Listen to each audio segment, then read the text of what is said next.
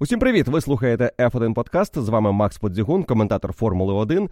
Сьогодні говоримо про гран-прі Лас-Вегаса. Але перш ніж перейдемо до подкасту, хочу нагадати, що на сетанті триває конкурс. Ви можете виграти мерч улюбленої команди, вгадавши топ 3 на фініші гран-прі. Останній етап конкурсу гран-прі Абу-Дабі вже зовсім скоро. Тож не забувайте у телеграм-каналі Сетанти в п'ятницю під анонсом конкурсу написати свій коментар. Хто буде першим, другим і третім на фініші гран-прі Абу-Дабі? Цього разу саме ви визначали, який мерч будемо розігрувати, і ваше волевиявлення виявило фаворита команду Феррарі. Тому мерч Скудерії буде на кону перед гран-прі Абу-Дабі. Нагадую, що головна умова і єдина умова участі у конкурсі ви маєте бути активним підписником ott платформи Сетанти, setantasports.com. І якщо у вас ще немає підписки, є два чудові варіанти її оформити. Один підписка на рік із промокодом MAXF1 за 777 гривень весь наступний сезон.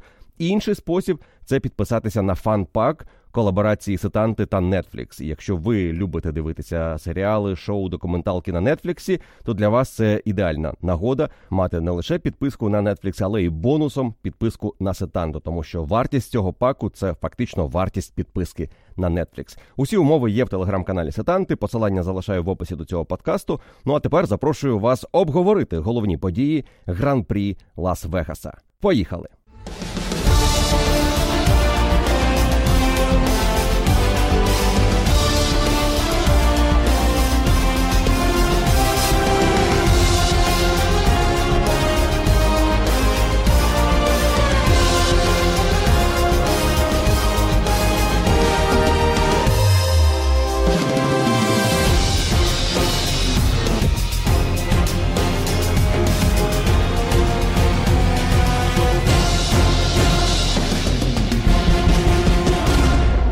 99% шоу, 1% спорту. Так Макс Ферстапен вирішив охарактеризувати гонку у Лас-Вегасі ще до старту гоночного вікенду. І зрозуміти Ферстапена з одного боку можна і дуже легко. Він наприкінці важкого виснажливого сезону, нехай і дуже успішного для нього, у нього було до цього три гонки поспіль, причому дві з них зі спринтом. А тепер дуже важкий графік у Лас-Вегасі, де усі змагання, тренування, кваліфікація, гонка перенесені на пізню годину. А до того не вільний час, а робота зі спонсорами на різних подіях, вечірках, які обов'язково потрібно відвідати для того, щоб промотувати і партнерів своєї команди, і саму подію. Гран-прі у Лас-Вегасі. Першу вуличну гоночну гонку у цьому місті і першу гонку, яку організовує сама Формула 1 Liberty Media.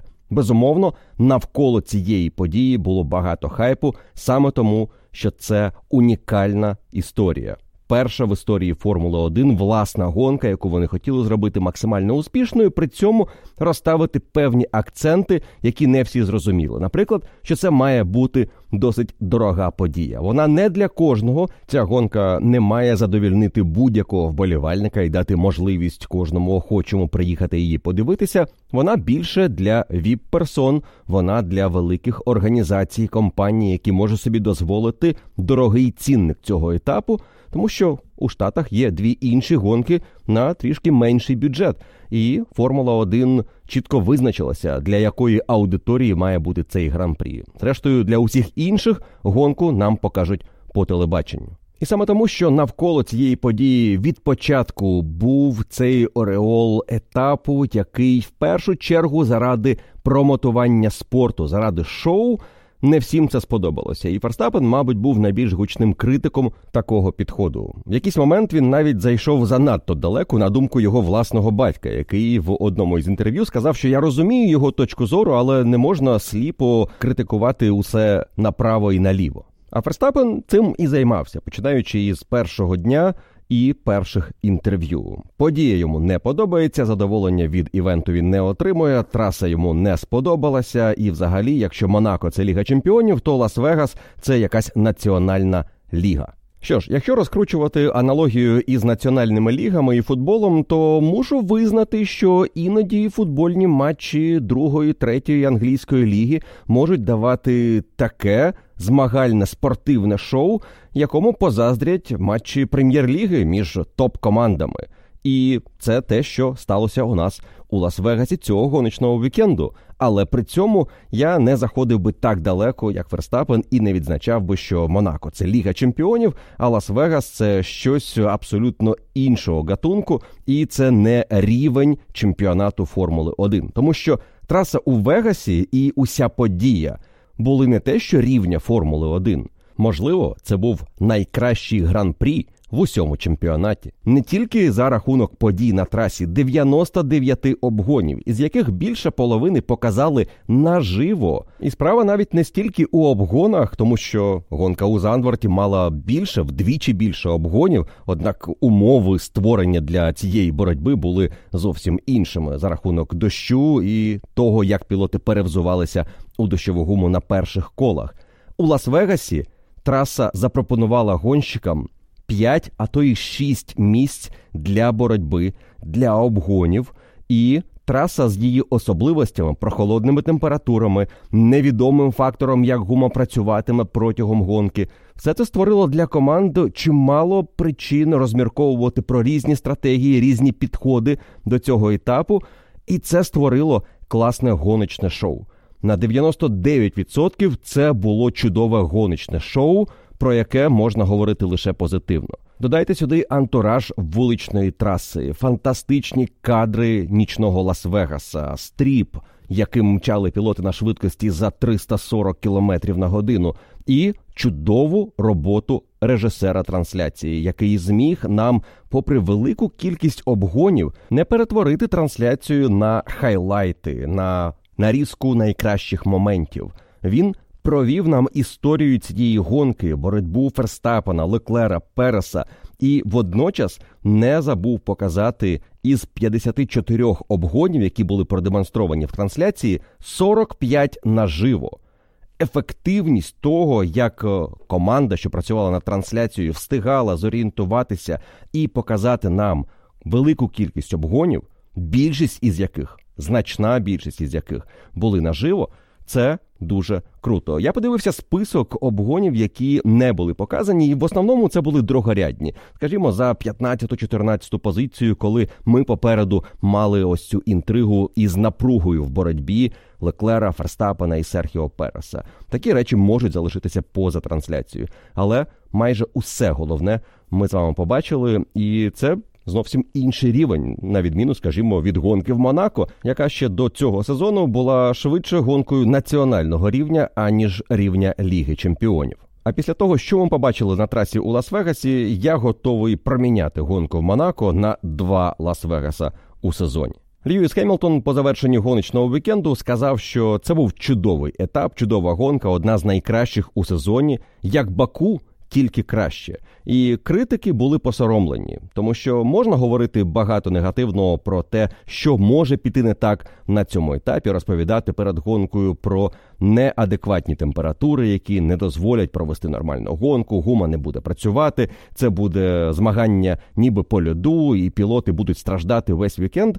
Але реалії виявилися зовсім іншими. Під час гонки температура була близько 17 градусів. Траса була достатньо прогрітою для того, щоб пілоти не мали проблем у боротьбі між собою і дозволяли собі ризикувати, атакуючи суперника після довгих прямих, розуміючи, що гума можливо уже охолола, гальма уже охололи, і ти можеш не загальмувати так, як тобі хочеться траса дозволяла боротися. Так були неприємні моменти із пошуком рівня щеплення, особливо на старті гонки, де декілька гонщиків переоцінили свої здібності і влаштували майже завал.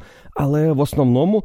Це була гонка як чисте спортивне змагання, в якому потрібно було знайти баланс між швидкістю, рівнем щеплення і спробувати читати цю гонку і реагувати на події, які в ній відбувалися. Навіть ось ця ідея із післягоночним інтерв'ю, яке зробили перед фонтанами Казано Беладжо, і для цього на лімузинах перевезли призерів гран-прі на іншу ділянку траси. Не була чимось аж занадто штучним, тому що ми побачили, як пілоти спілкуються про гонку між собою у лімузині. Потім відносно швидко вони опиняються на місці і розповідають про свої враження від гонки. А тим часом на прямій старт-фініш організовують місце для нагородження. І коли пілоти повернулися, практично одразу вони з'явилися на подіумі, і все це було значно швидше ніж я очікував перед стартом, коли дізнався, як саме процедуру нагородження будуть організовувати на етапі у Лас-Вегасі. І навіть до цього елементу шоу не було претензій у мене особисто по завершенні трансляції. Та навіть у Макса Ферстапена, який виграв цю гонку, на фініші теж були тільки позитивні емоції. Він відзначив, що з нетерпінням очікує на повернення на цей гоночний трек, тому що йому сподобалася ця боротьба, і як інакше він в якийсь момент майже втратив шанси на боротьбу за перемогу і опинився за суперниками, з якими довелося боротися. І завдяки тому, як організовано було цей трек, у Ферстапена були шанси відіграти позиції, наздогнати лідерів і взяти те, що він вважає йому належало цього вікенду. Є один момент, який я хотів би відзначити у критиці Макса Ферстапена гран-прі Лас-Вегаса. Це сталося після кваліфікації у суботу, і тут була не стільки критика, як досить відверта розмова Ферстапена із журналістами і на запитання про те, що він думає про гоночний вікенд у Лас-Вегасі і усе шоу навколо. Він дав досить довгу і розгорнуту відповідь, яка звучала надзвичайно щиро і, мабуть, вперше за довгий час демонструвала ось цю людяну сторону Макса Ферстапена, те, що він насправді думає про гран-прі про те, як Формула 1 розвивається, і що йому особисто у цьому подобається чи не подобається. Не був просто хейт, яким він нагороджує кожен спринт вікенд і намагається десь уколоти цей формат, підкреслюючи щоразу, що це не те, що потрібно Формулі 1. Навіть у Лас-Вегасі він сказав після кваліфікації, що подивіться, як круто, у нас немає спринту, а отже, ми не знаємо, що буде в гонці. У нас може бути інтрига перед гонкою завдяки тому, що ми не провели невеличку репетицію цієї гонки у форматі форматі спринту. Але повертаючись до відповіді Макса Ферстапена на прес-конференції, він відзначив, що в дитинстві, коли він дивився на цей спорт, зростав і хотів стати гонщиком Формули 1 він в першу чергу закохався у спортивну складову, у те, що є гоночні боліди, які оживають на справжніх гоночних треках, і йому вже у дорослому віці, коли він став гонщиком Формули 1 надзвичайно подобається виступати на таких трасах, як СПА або Монца, відчувати пристрасть вболівальників і відчувати, як ці місця дихають історією. Це справжні гоночні локації. І люди, які приходять подивитися на ці гран-прі, вони приходять заради перегонів. Вони розуміють, що роблять пілоти, заради чого змагаються і чому ризикують життям. І Ферстапен запитав: а чи розуміють це вболівальники, які прийшли на етап у Лас-Вегасі, що саме їх привабило сюди: концерти, випивка, клуби чи спорт? І ось це було головне запитання у Макса: для чого ось ця подія?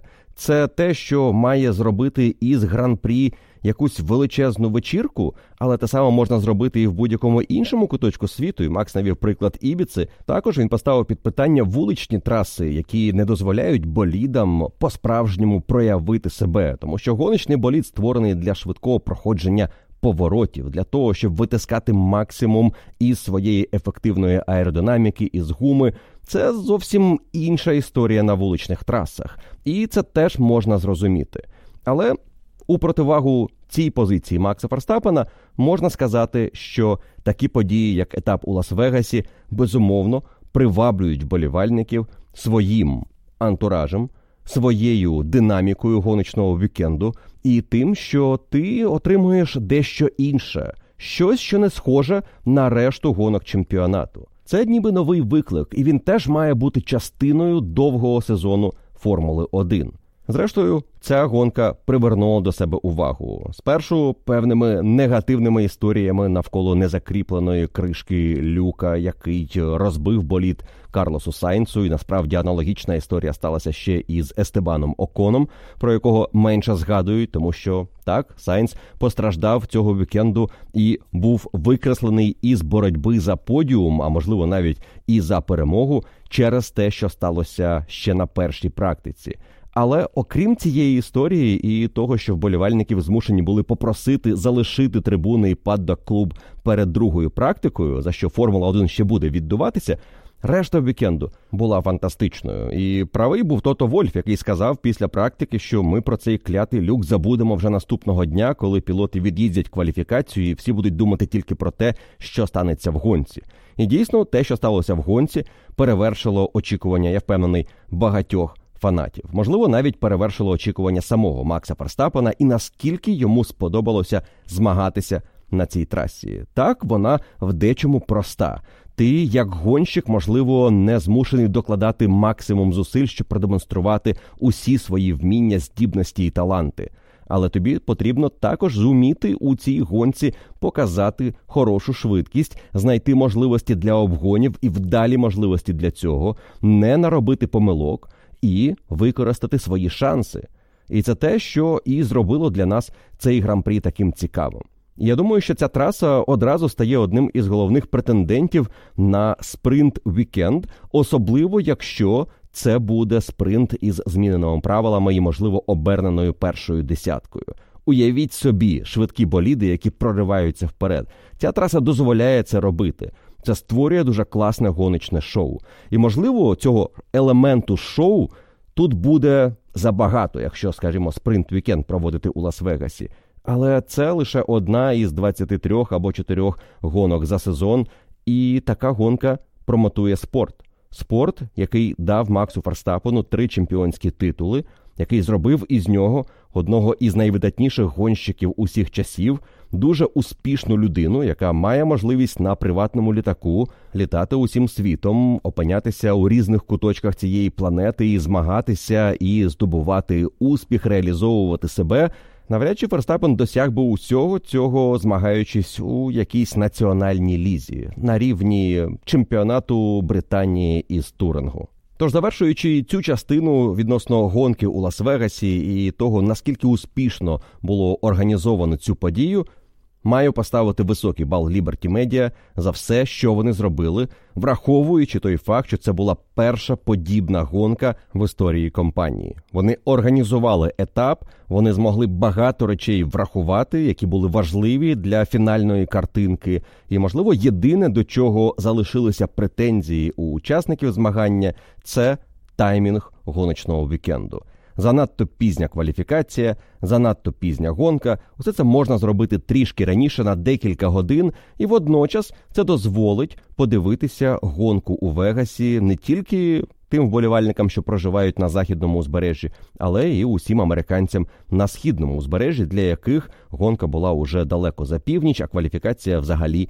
під ранок. Я розумію, що напевно це було зроблено для того, щоб в останній момент перекривати дороги у центрі величезного міста перед вільними заїздами і кваліфікацією і гонкою, і відповідно встигати відкривати їх знову зранку. І якщо це перенести на 8-9 годину вечора, це ускладнить життя Лас-Вегасу і багатьом бізнесам. Але я впевнений, Формула 1 щось вигадає. Наступного року це буде дуже важливо для учасників змагання, тому що Вегас відкриватиме фінальний трипл-хедер. У нас три гонки поспіль: Вегас, Катар та Абу-Дабі. І відповідно робити ще один настільки виснажливий вікенд перед ще двома перегонами. Це буде, мабуть, аж занадто. З іншого боку, перед гонкою у Вегасі наступного року тритижнева пауза, і у пілотів та учасників чемпіонату буде можливість приїхати на місце проведення етапу раніше, акліматизуватися, позбутися джетлегу і отримати його трішки пізніше на етапі у Катарі. Із організаційними моментами закінчили. Переходимо безпосередньо до огляду гоночної шоу-програми у Вегасі. І головна історія цього вікенду протистояння Леклера та Ферстапена, Феррарі та Редбул. Передумови до цієї боротьби були визначені ще перед вікендом. Феррарі непогано себе почувала цього сезону на усіх швидкісних трасах із низьким рівнем щеплення і з великою кількістю повільних поворотів. Ця команда вміє витискати із боліду більше на подібних треках, і Вегас був ідеальним фінальним шансом у цьому сезоні здобути перемогу Шарлю Леклеру. Леклер не вигравав у Формулі 1 із австрійського етапу 2022 року. З тих пір Макс Ферстапен виграв усі гонки, окрім п'яти, подвоївши кількість своїх перемог у Формулі 1 із 26 до 52. Леклер цей вікенд розпочав настільки впевнено, що після кваліфікації він чи не вперше за довгий час по-справжньому серйозно говорив про свої шанси на перемогу. Він навіть скаржився на те, що у фіналі кваліфікації не зміг проїхати хорошого кола, попри те, що це коло усе одно дало йому pole position, адже він хотів продемонструвати, який реально потенціал був у цього боліда на трасі у Лас-Вегасі.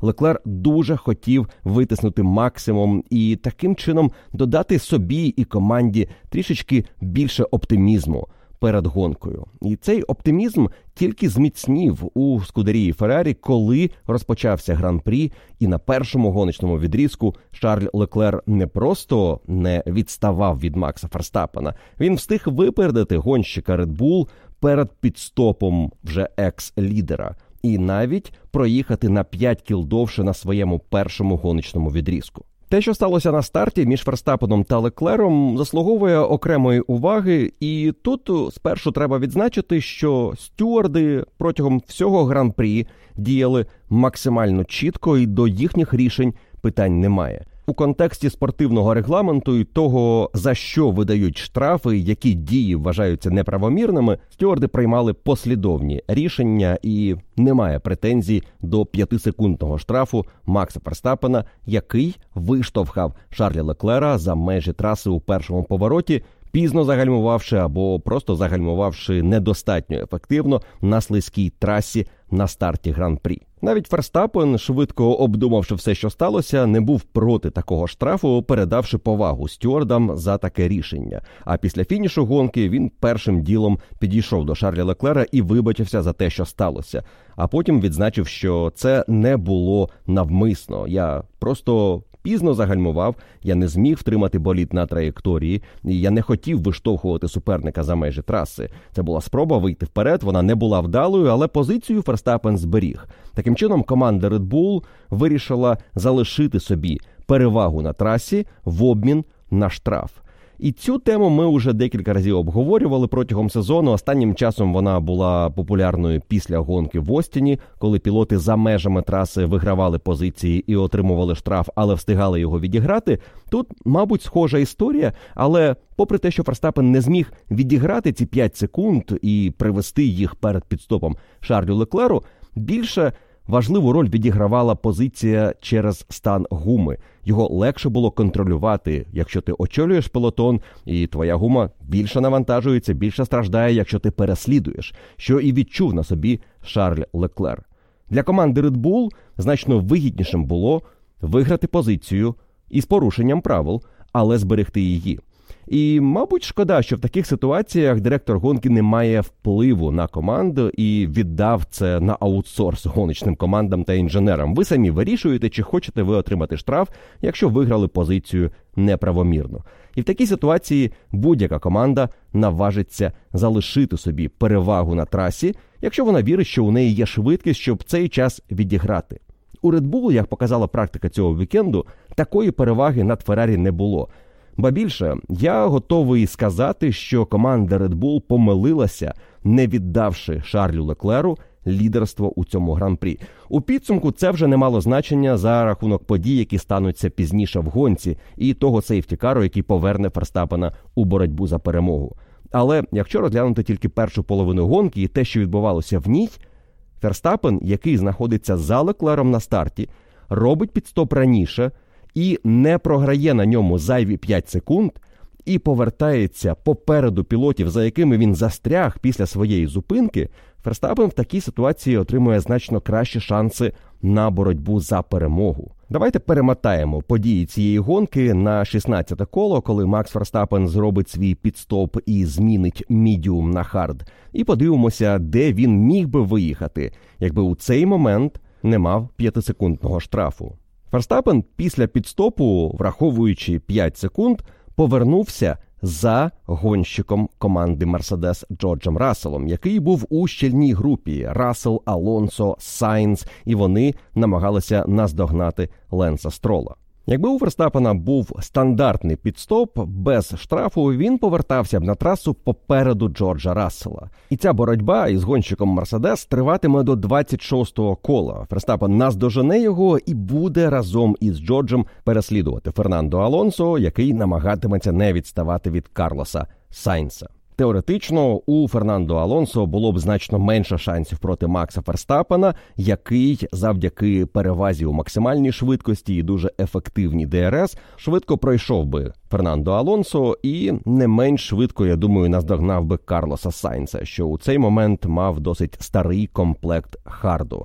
Далі виникає питання, де знаходився б Шарль Леклер, якби у Ферстапена не було цього штрафу, і він робив підстоп раніше. Можна припустити, що на першому відрізку Леклер мав би перевагу над Ферстапеном, тому що такою була гонка Феррарі на мідіумі. На цьому комплекті Леклер легко проїхав 21 коло. Він не втрачав швидкості наприкінці, і ця гума дозволила йому створити перевагу у плюс 5 кіл свіжості харду у боротьбі з Ферстапеном. Звісно, якби Макс був позаду і без штрафу, то у Леклера не було б такої розкоші. і Він або заїхав би на піт-стоп раніше, щоб одразу відреагувати на Макса і, можливо, навіть зберіг би позицію, але в такому випадку далеко не факт, що він знаходився б далеко від Макса Ферстапена після того, як той пройшов би Фернандо Алонсо, і боротьба із Леклером розпочалася б одразу. І ми бачили в гонці, наскільки Red Bull були ефективними на гумі Hard.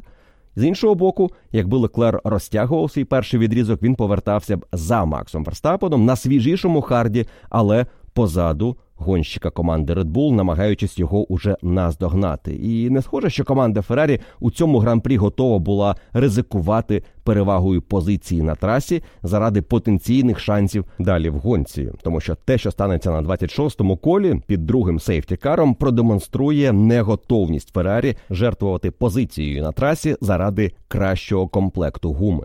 Тому теоретично, якби у Ферстапена не було штрафу і він віддав позицію вже на старті, десь на 23-24 колі він уже боровся б із Шарлем Леклером за тіньове лідерство у цьому гран-прі. Звісно, лідером на цей момент залишався б Серхіо Перес, який свій підстоп провів пізніше, і комплект на харді розтягував максимально довго до щасливого сейфтікару на 26-му колі. Без цих подій, звісно, Серхіо Перес дочекався б зупинки десь на колі 30-му і віддав би лідерство Максу Ферстапену. У цей момент я думаю, що питання переможця гран-прі можна було б закривати.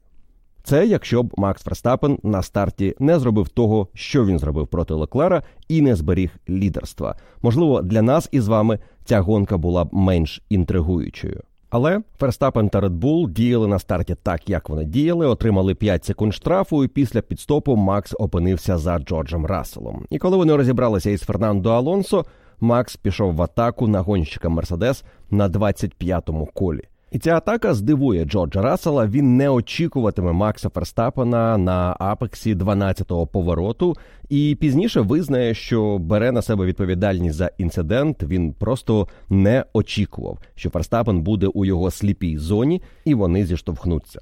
Рассел за цей інцидент отримає 5 секунд штрафу, до яких також, мабуть, немає претензій. Єдине, що Ферстапен постраждав у цьому інциденті, втратив частину переднього крила, і напевно без таких наслідків Рассел міг залишитися без покарання. Це ще раз нас повертає до історії порушення, покарання і наслідків, які не мають впливати на саме визначення, що сталося, яким має бути штраф, якщо потрібно його застосувати.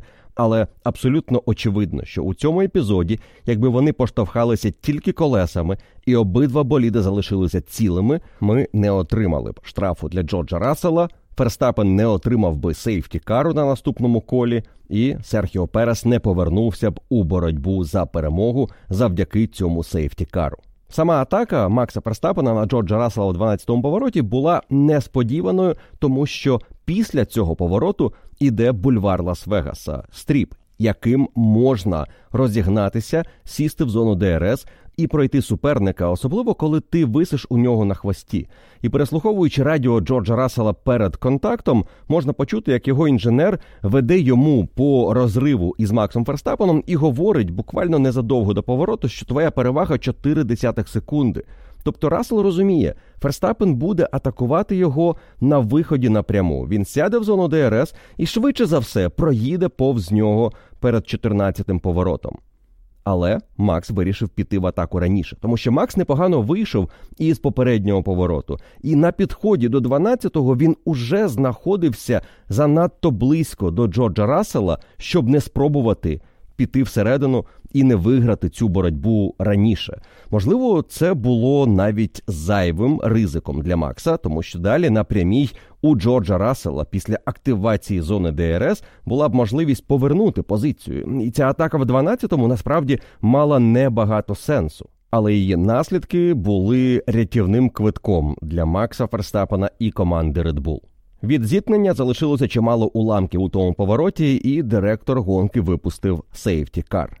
Це дозволило Максу Ферстапену зробити підстоп на 26-му колі із мінімальними втратами. Говорячи про мінімальні втрати, я маю на увазі фактично втрату лише однієї позиції, тому що цим сейфтікаром скористалося аж 11 пілотів, більшість із яких знаходилися в групі разом із Ферстапеном. І тому об'єктивно Макс Ферстапен від цього сейфтікару вигравав найбільше. Він змінював комплект, який уже проїхав 10 кіл, і створював для себе значно кращі шанси на боротьбу із Шарлем Леклером, який під цей сейфтікар підстопу не робив. Для Феррарі це був надзвичайно складний момент. Вони проїхали тільки 5 кіл на харді. Вони не планували робити другої зупинки у цьому гран-прі. І як і команда Red Bull, вони хотіли проїхати цю гонку із одним підстопом. Red Bull мали для себе трішки більше варіантів під нестандартні події, наприклад, появу сейфті-кару.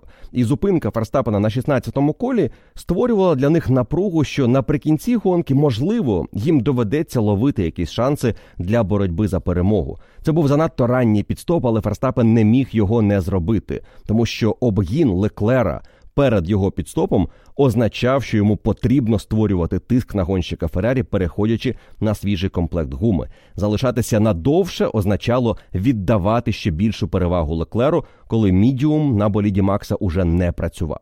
У Феррарі натомість мідіум бездоганно відпрацював весь перший відрізок. Та й швидкість на hard і одразу була адекватною, відповідала тому, що демонструвала команда Red Bull і Макс Ферстапен, який щоправда був у трафіку, тому його темп оцінити по-справжньому ми змогли лише після safety car у. Однак для Леклера, мабуть, найбільшою проблемою була саме та дистанція, яку він проїхав на харді. Усього 5 кіл. Змінювати комплект і втрачати позицію.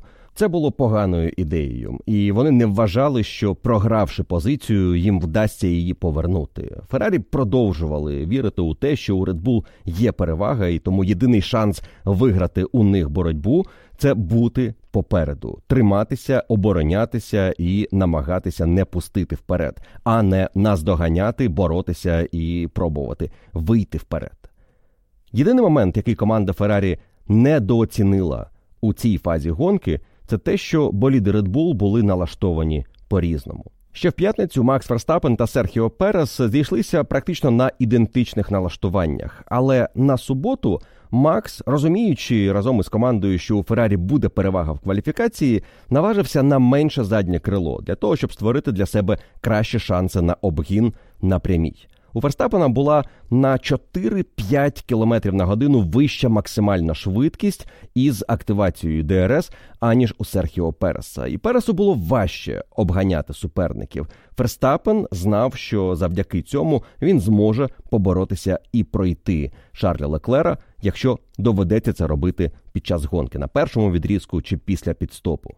Серхіо Перес був в іншій ситуації, і маючи болід Red Bull, який повільніший на прямих попереду, насправді не створювало для команди Феррарі аж такої великої проблеми. І ми це пізніше побачимо у боротьбі Серхіо Переса і Шарля Леклера, тому що Леклер двічі обганятиме Чеко Переса.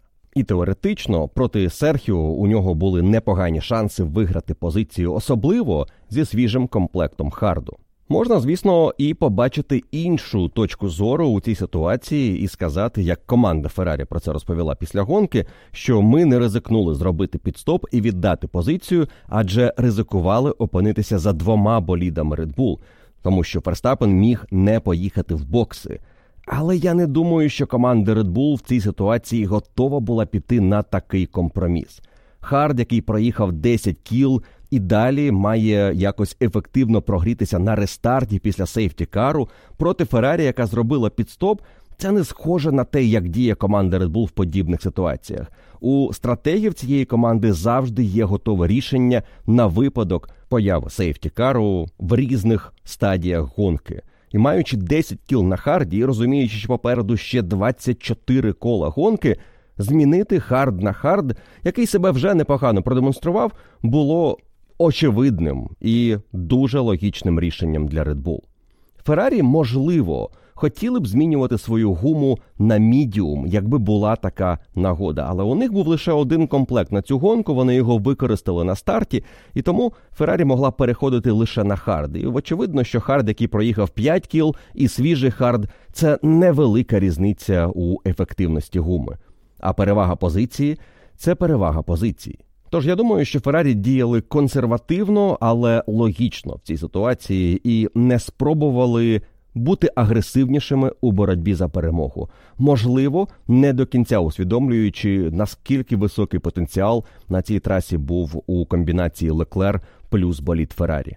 Вони цього вікенду були по-справжньому швидкими. Це була найкраща нагода для Леклера аж із гонки у Франції минулого року, яка ви пам'ятаєте, чим завершилася для гонщика Скудерії. Леклер був феноменально швидким. І Те, що він двічі випереджав Серхіо Переса, те, що він зробив це на останньому колі гонки, ще раз підтверджує, що Шарль мав швидкість для боротьби із Максом Ферстапеном, якби він був попереду Макса після сейфті кару. А саме так і мало б бути в цій ситуації. Повертаючись до боротьби Шарля Леклера та Серхіо Переса, варто відзначити, що у своїй фінальній спробі змінити щось у цьому гран-прі Леклер діяв дуже агресивно і він пішов в абанк. Для нього це була остання нагода, остання зона ДРС. Після того як він розігнався до швидкості 354 км на годину на 22 більше за Серхіо Переса, він пішов у дуже пізнє і дуже агресивне гальмування перед 14-тим поворотом. Телеметрія зафіксувала перевантаження у піку 7,4 Ж. Настільки пізно Леклер агресивно вдарив по гальмах і настільки активно намагався уповільнити болід, що перевантаження сягнули аж такої позначки. Для порівняння Серхіо Перес вигальмувався у своєму фінальному 14-му повороті цієї гонки із перевантаженням у 3,5 Ж. Це величезна різниця, і Леклер повірив у те, що болід зможе це зробити, що він вигальмується і не пролетить повз поворот, що було цілком реальною альтернативою, але це не була альтернатива подіуму. Він все одно залишався б третім, але з'являвся шанс на друге місце. І ось ця атака виглядала відчайдушною, але була добре спланованою. Він зарядив акумулятори на фінальне коло. Він знав, що у нього буде ця можливість загальмувати пізніше, і він ризикнув піти в цю атаку. Плюс Серхіо Перес, знаючи запас над Леклером на виході на Strip, навіть не очікував, що той піде у такий відчайдушний маневр. Перес відверто прогавив цю атаку. Він не готувався до контратаки після того, як Леклер поліз на нього в 14-му повороті. І про це нам свідчить швидкість на апексі цього повороту. Перес пройшов його із швидкістю 71 км на годину. Леклер зі своїм пізнім гальмуванням 75. Він краще вийшов із цього повороту, раніше набрав швидкість. І так, наприкінці, вже в сліпстрімі, Чеко спробував відігратися, але було уже запізно. І ми маємо уже дві гонки поспіль, де Серхіо Перес на останньому колі програє позицію. Ця гонка безумовно могла скластися для нього інакше, і в якийсь момент почало здаватися, що цей етап може стати повторенням для Серхіо Сахіру 20-го, коли він здобув свою першу перемогу за кермом рожевого боліду Racing Point після підстопу на першому колі. Аналогічно, і під час гонки у Лас-Вегасі у Серхіо Переса був піт-стоп на першому колі для заміни переднього крила і зміни стартового комплекту мідіуму на hard. Серхіо Перес постраждав у стартовому завалі, ініційованому Фернандо Алонсо. І весь епізод зі стартом в першу чергу потрібно розглядати як е, занадто агресивну спробу Фернандо Алонсо відіграти позиції. Він знайшов для себе місце всередині повороту і пішов на гальмування досить пізно для цієї стадії гонки. Ферстапен нам продемонстрував, наскільки мало щеплення було на гальмуванні в першому повороті, і Алонсо у цьому пересвідчився буквально за декілька секунд. Він пролетів апекс повороту і навіть не зміг втримати болід прямо. Його розвернуло перед суперниками. В нього уткнувся Валтері Ботас. А за мить до цього у дуже повільного Ботаса уткнувся Серхіо Перес і зламав переднє крило. Тому після першого кола Чеко був на 18-й позиції. І далі у нього гонка перетворювалася у один піт-стоп із двома відрізками на hard і що робило насправді цю стратегію найбільш оптимальною. Hard із запасом був найкращим комплектом гуми для більшості у цей день, і Серхіо Перес випадковим чином переходив на найкращу стратегію. А потім safety car імені Ландо Норріса повернув його у щільний пелотон, тому що після старту гонки був лише віртуальний safety car. Ну а другий safety car допоміг Чеко Пересу мінімізувати втрати на піт-стопі, повернутися за Шарлем Леклером, вийти в лідери, програти позицію, потім поступитися ще й Максу Ферстапену. Ну і наприкінці боротися із Шарлем за друге місце в гран-прі. До речі, про safety car після аварії Ландо Норріса тут, на жаль, історія нічого драматичного не розкаже. Це була помилка пілота. Можливо, це і є драматичною частиною історії, але ані прокол колеса, ані зламана підвіска не вплинули на цю аварію. Просто достатньо холодна гума слизька траса і нерівність на трасі, на яку поскаржиться потім Ландо Норріс, і скаже, що багато пілотів на неї скаржилися, її потрібно виправити перед наступним роком. Але тільки Ландо Норріс на ній спіткнувся. Точніше, не спіткнувся, а сів на цю нерівність. Він торкнувся направляючою пластиною. Це розгерметизувало нижню частину боліду, зменшило притискну силу, і ти миттєво втрачаєш контроль. А в цій фазі гонки із тією швидкістю, за якою пілоти проходили ту ділянку траси. У Ландо Норріса не було можливості врятувати ситуацію, але він допоміг багатьом іншим пілотам врятувати свою гонку, тому що після першого повороту прямі конкуренти Ландо Норріса у боротьбі за четверте місце у чемпіонаті Алонсо і Сайнц опинилися у хвості, і сейфтікар допоміг їм скоротити відставання і отримати шанс повернутися у битву за очки. Карлос Сайнц, як і Фернандо Алонсо, теж перестарався на старті і теж помилився, його теж розвернуло. і Він уткнувся у Льюіса Хемілтона, підбивши гонщика Мерседес. Тому обидва іспанці діяли занадто агресивно. Але якщо Сайнц швидше був учасником інциденту, який уже розпочався, і він реагував на те, що робили пілоти попереду, то Алонсо створив цей епізод. І, на мою думку, такі дії могли викликати певну реакцію стюардів, ну хоча б розібратися із тим, що сталося. Так, на старті гонки вони затуляють очі на багато інцидентів. Але тут Алонсо багатьом пілотам зіпсував гонку, і для інших навпаки створив золотий шанс. Наприклад, Ленс Строл та Юкі Цунода, стартувавши з 19 і 20 позиції, після першого кола уже були 9 та 11.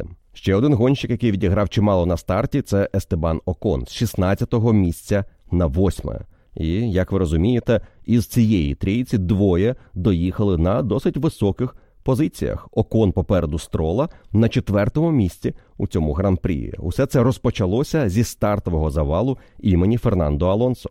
Якщо для Естебана Окона сейфтікар на 26-му колі швидше був поганою новиною, тому що він зупинявся на 20-му і отримував непогану перевагу за рахунок цього одного піт-стопу в гонці, то строл завдяки обом safety car ам скористався можливістю спершу позбутися soft у, на якому стартував, а потім перейти на ще один комплект hard у і теж фактично проїхав гонку із оптимальною стратегією hard-hard з третього кола по 26 і з 26 до фінішу. На захист Фернандо Алонсо і усіх, хто діяв агресивно на старті і помилився, це і Ферстапен, і Алонсо, і Сайнс.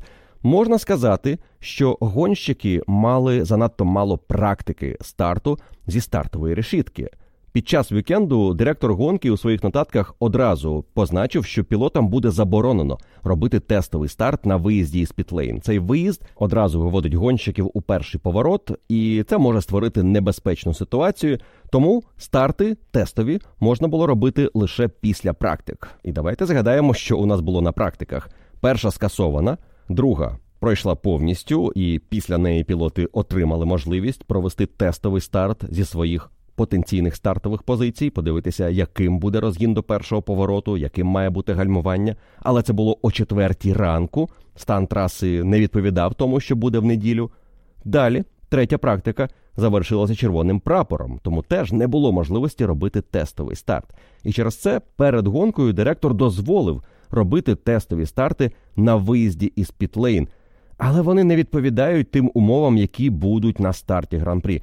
Тому для пілотів це було все в новинку. Вони не знали наперед, яким буде щеплення. Вони не розуміли наскільки можуть ризикувати, і дехто ризикнув більше ніж потрібно. Інші могли діяти обережніше. І, наприклад, Юкі Цунода дуже завчасно почав вигальмовуватися перед першим поворотом, зайняв правильну внутрішню траєкторію і відіграв купу позицій, тому що інші перестаралися. Так або інакше, старт гонки, сейфтікар і потім другий сейфтікар радикально вплинуло на те, що відбулося під час етапу у Вегасі, і не лише на боротьбу лідерів, боротьбу за перемогу, але і на те, хто претендував на місце на подіумі і на хороші очки. Тому що на подіум у нас реально з'явилося декілька претендентів завдяки подіям до 26-го кола, і серед них. Безумовно, був гонщик Мерседес Джордж Рассел, був Карлос Сайнц, потенційно був Фернандо Алонсо, і там точно був Льюіс Хемілтон. У кожного були свої проблеми у цьому гран-прі і свої причини, чому вони не змогли реалізувати швидкість, не змогли поборотися за подіум. З Алонсо тут, мабуть, найбільш очевидна історія. Вже перед стартом гонки Астон Мартін знали, що їм важко буде відігравати позиції, важко буде втримувати, якщо суперники будуть прориватися вперед. Наприклад, і Хемілтон, і Перес, і Сайнс стартували за Фернандо Алонсо. Тому, напевно, іспанець діяв настільки агресивно на старті, намагаючись відіграти позиції і втікти від переслідувачів. У нього була невисока максимальна швидкість, і тому Астон Мартін було важко боротися на прямих. А ця траса це квінтесенція обгін наприкінці довгої прямої. У Карлоса Сайнса історія була іншою. Він після помилки на старті опинився у хвості полотона, але він зміг чимало відіграти за рахунок підстопу на 26-му колі. Цей сейфтікар міг завадити Леклеру, але точно допоміг Карлосу Сайнцу залишитися у групі лідерів. І він продовжив боротьбу із Джорджем Расселом із Фернандо Алонсо, але знаходячись постійно у трафіку, постійно за суперниками, маючи певні проблеми із перегрівом боліда, про що команда говорила вже на перших колах. Сайнцу не вдалося показати тієї швидкості, яку ми бачили від Шарля Леклера. Тому шостий результат на фініші в цілому можна вважати непоганим завершенням вікенду після усього, що сталося на старті. Якщо зважати на те, що старт цього вікенду був для нього катастрофічним із заміною боліда, заміною елементу силової установки, який потягнув за собою штраф у 10 позицій, і замість другого місця на старті у Сайнца було 12, Це, звісно, радикально вплинуло на перспективи іспанця. У гран-прі можна собі тільки фантазувати, якою була б гонка для Скудерії Феррарі, якби вони Шарль та Карлос удвох боролися проти Макса Ферстапена, і там уже з'являлися різні стратегічні можливості команді вплинути на гонку Макса Ферстапена, дати одному із пілотів більше шансів. Це могло б бути певного роду повторенням Сінгапура, але тепер уже на користь Леклера. Гонщики Мерседес, які наприкінці сезону змагаються із Феррарі за позицію у Кубку конструкторів, самі стали причиною своїх невдач у цьому гран-прі.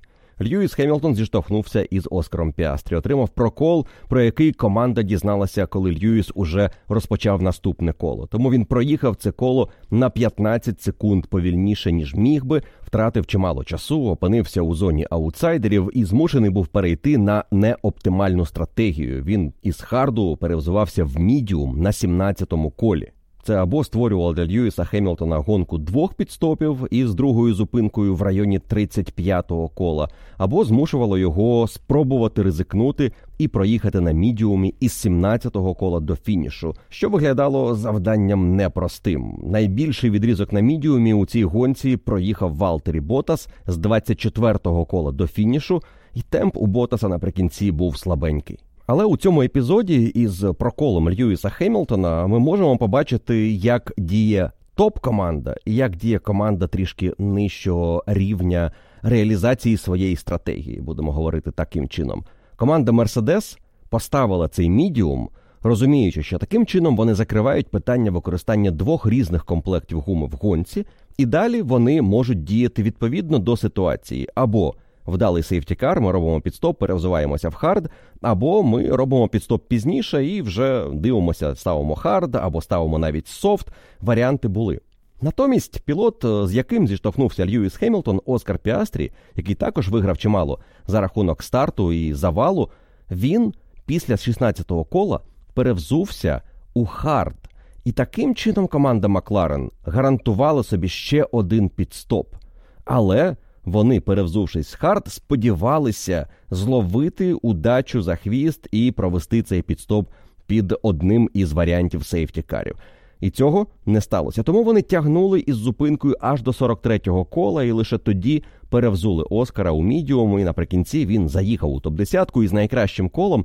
Але на мою думку, це була не оптимальна реалізація тієї ситуації, в якій опинився Оскар. Він не втратив на контакті із Льюісом, тому що на тому школі поїхав на підстоп. Льюіс проїхав одне зайве коло. І перехід на мідіум, звісно, не давав шансів Макларен доїхати до кінця, але давав можливість скористатися якоюсь нагодою. Вона була б на 26-му колі, і тоді Оскар міг би перевзутися в hard і пропускав би вперед декількох пілотів, з якими міг би поборотися, і в цілому мав реальні шанси їх випереджати. Наприклад, Алекс Албон або Логан Сарджент, але він не пропускав гонщиків Хаас, які їхали на піт-стоп, або Чоу Гуан'ю, або Льюіса Хемілтона. Давайте нагадаю, де завершив гонку Льюіс Хемілтон. Сьома позиція. Теоретично це була б та позиція, за яку мав реальні шанси поборотися Оскар Піастрі. Інший гонщик команди Мерседес Джордж Рассел теж став причиною своїх невдач у цьому гран-прі. І Все тому, що недооцінив наскільки далеко готовий зайти Макс Ферстапен, атакуючи його у 12-му повороті. Без цього контакту і без сейфтікару саме із Серхіо Пересом могла б бути боротьба за подіум у Джорджа Рассела, але він завдяки цьому сейфтікару пропустив вперед Серхіо Переса і опинився за такими гонщиками, як Алекс Албон, Ленс Строл, Естебан Окон або П'єр Гаслі та Оскар Піастрі. Багатьох із них Джорджу Расселу вдалося випередити після рестарту. Він відновив гонку з дев'ятої позиції на 27-му колі, а наприкінці став четвертим. П'ять позицій було відіграно. Але був штраф 5 секунд за контакт із Максом, який повернув його на восьму позицію. І це, звісно, далеко не той результат, на який команда Мерседес на цьому етапі розраховувала. Тому що, попри те, що сталося із Карлосом Сайнсом, Феррарі змогли скоротити відставання від Мерседес до чотирьох очок. І тепер усе буде вирішуватися на фіналі сезону в Абу-Дабі. Траса, яка теоретично має краще підійти Мерседес, але хто зна, яким буде цей вікенд. У Феррарі є реальний шанс на друге місце у Кубку конструкторів, і вони вже мали б цю позицію перед Абу-Дабі, якби не перша практика і той клятий люк, який розбив боліт Карлоса Сайнса. Говорячи про боротьбу за позицію у Кубку конструкторів, несподівано після гонки в Лас-Вегасі команда Макларен виграє у Астон Мартін лише 11 очок. Лен Строл дві гонки поспіль завершує у топ 5 Цього разу він був найкращим гонщиком Астон Мартін. Це взагалі вперше за кар'єру, коли Строл дві поспіль гонки завершує у топ 5 Щоб ви розуміли, наскільки досягнення це для строла. І він привіз хороші очки для команди, яка вже після гонки в Бразилії, я думаю, попрощалася із шансами на четверте місце у Кубку конструкторів. Тепер ця позиція цілком досяжна для Астон Мартін, і 11 очок відіграються на етапі в Абу-Дабі, але для цього і Алонсо, і Стролу потрібно провести дуже сильний вікенд. А Макларен відповідно здати позиції. Траса теоретично дає шанси Макларен розраховувати на хороший вікенд, але ця боротьба безумовно буде однією із інтриг фінального вікенду сезону.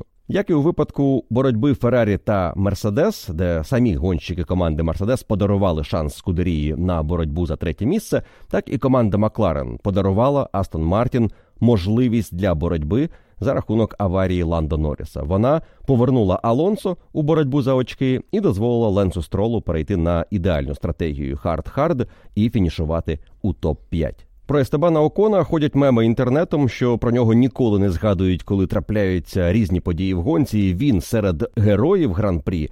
Але його регулярно забувають. Не забудемо про Естебана. Він сам собі підклав велику свиню, пішовши в атаку на Ферстапена на своєму кваліфікаційному колі під фінал першого сегменту, за що Ферстапен йому миттєво помстився, і Окон вилетів із першої частини кваліфікації. Але на старті Окон відіграв купу позицій, завдячуючи Алонсо і Сайнсу. Далі план команди Альпін був наступним: проїхати якомога довше на мідіумі, перевзутися в hard, їхати до кінця. Простий план, але реалізувати його було потрібно якомога якісніше. І в першу чергу на мідіумі вони готові були пожертвувати швидкістю наприкінці і втратою якогось часу для того, щоб мати кращі шанси на фінальному відрізку. Із Гаслі була схожа історія, але П'єр Гаслі перевзувся на 17-му колі. І ось ця різниця у три кола була величезною. В якийсь момент П'єр Гаслі програвав по секунді з кола Естебану Окону, що його наздоганяв. І коли Окон пройшов Гаслі, той розчинився у пелотоні і опустився аж на 11-ту позицію. У нього була якась проблема із зарядженням акумуляторів, але водночас було помітно, що Гаслі страждає із кожним виходом із повільних поворотів. Там окон відігравав найбільше. І гума наприкінці у П'єра Гаслі не працювала. У Окона вона була у непоганому стані, тому це дозволило йому фінішувати у топ 4 що, мабуть, було для Окона ідеальним результатом незалежно від подій цієї гонки. У боротьбі за сьоме місце у Кубку конструкторів змін не сталося ані Вільямс, ані Хаас, ані Альфа Таурі, ані Альфа Ромео очок не набрали. Але цей вікенд був дуже небезпечним для усіх переслідувачів Вільямс. В певний момент гонки Алекс Албон та Логан Сарджент були у топ 10 і везли потенційні 12 очок для команди, що створювало б величезну різницю між сьомою і восьмою позиціями перед фіналом сезону. Але команда в цих очках не втрималася. Safety car на 26-му колі зіпсував стратегію Алексу Албону і, напевно, остаточно добив Логана Сарджента, який перед 26-м колом випереджав лише пілотів Хаас, Валтері Ботаса, гонщиків Альфа Таурі та Льюіса Хемілтона. Через safety car пілоти Вільямс змушені були їхати дуже довгий фінальний відрізок. Алекс Албон перевзувся на 16-му колі на hard і їхав до фінішу. Логан Сарджент зробив це на 15-му колі. Зрозуміло, що наприкінці темпу не було, і в якісь моменти Албона почали обганяти по декілька гонщиків на одному колі, тому що щойно ти втрачаєш позицію, втрачаєш оптимальну траєкторію, гума починає втрачати температуру. А отже, цей процес тільки посилюється, гума дає менше зчеплення, і у опонентів позаду з'являється більше шансів на боротьбу і на обгін. Яскравий приклад 39-те коло. Рассел проходить Албона, 40-ке коло Сайнс проходить Албона, 40-ке коло Алонсо проходить Албона, 40-ке коло Хемілтон проходить Албона. У Сарджанта схожа історія, 40-ке і 42-ге коло, коли його випереджають Магнуссен та Хюлькенберг. Зовсім інша історія була в кваліфікації, де Вільямс впевнено заїхали у топ 10 і мали чудову швидкість на одному колі. Вони вміють підготувати гуму в таких умовах. У них була прекрасна максималка в зоні ДРС. Але коли довелося боротися у трафіку, коли були навколо суперники і доводилося оборонятися, все змінилося. Принаймні, Вільямс випередили усіх прямих конкурентів на фініші гонки. Алекс був попереду Магнусона, Рікардо, Чоу, Сарджент випередив Ботаса, Цуноду. Хюлькенберг не зміг фінішувати, власне, як і Юкі Цунода, але вони обидва були класифіковані. І таким чином Вільямс перед Абу-Дабі залишаються із найкращими шансами зберегти сьоме місце у Кубку конструкторів. У особистому заліку перед Абу-Дабі теж цікава битва за четверту позицію. Сайнс має 200 очок, як і Алонсо, 195 у Норріса, 188 у Леклера. Але перші три позиції уже вирішені. Льюіс Хемілтон буде третім у цьому чемпіонаті. Серхіо Перес стає віце-чемпіоном, і це перший в історії команди Red Bull чемпіонат, коли вони завершили його із першою та другою позиціями у особистому заліку. Більше того, команда Red Bull виграла 20 гонок у цьому чемпіонаті. Це більше ніж попередній рекорд Мерседес 16-го року 19 перемог. Ферстапен виграв 18 гонок із цих 20, і це теж новий абсолютний рекорд чемпіонату, як і новий рекорд, який Ферстапен забирає у Джима Кларка за відсотком перемог. Протягом сезону у 63-му році Джим виграв 71,5% усіх гонок. Цього року Ферстапен уже точно гарантував собі відсоток 71 та 7 десятих. Рекорд, про який Ферстапен ніколи не згадає, рекорд для Вікіпедії. Але коли будуть говорити про домінантні періоди в історії Формули 1, раніше в першу чергу згадували ось ті два чемпіонати Кларка: 63-й, 65-й. Потім вже говорили про період Міхеля Шумахера, можливо, Феттеля, можливо, Льюіса Хеймлтона. Але ось ці два сезони Кларка були по-справжньому особливими. І люди, які жили у той період або багато читали про ту епоху, знають, що Кларк домінував настільки, що вболівальники, коли цікавилися про результат, запитували не хто виграв, а чи переміг Кларк знову. Аналогічно нині запитання має звучати так: хто фінішував після Ферстапена? 53-я перемога за кар'єру зрівняла Макса із Себастьяном Феттелем, і в Абу-Дабі він може вийти на чисте третє місце за всю історію Формули 1. Перемагати у Лас-Вегасі Максу Ферстапену сподобалося. Можливо, це і був національний рівень, але перегони були класними. Макс на фініші співав Елвіса Преслі Viva Las Vegas. Потім жартував у лімузині про поїздку одразу на вечірку по завершенні гран-прі. На щастя, костюм у нього для цього був підхожий. А потім в інтерв'ю сказав, що це був класний гран-прі, чудова гонка. Він отримав задоволення від такої боротьби і з нетерпінням очікує на повернення до Лас-Вегаса. Під цими словами я можу тільки підписатися. З нетерпінням очікую на повернення Формули 1 до Лас-Вегаса, тому що виявляється, проведення вуличної гонки у цьому місті це чудова ідея. Наступний рік має вже завищені очікування, але щось мені підказує, що і наступного сезону наші очікування будуть перевершені. Віва Лас-Вегас! Віва Лас-Вегас! Віва Viva!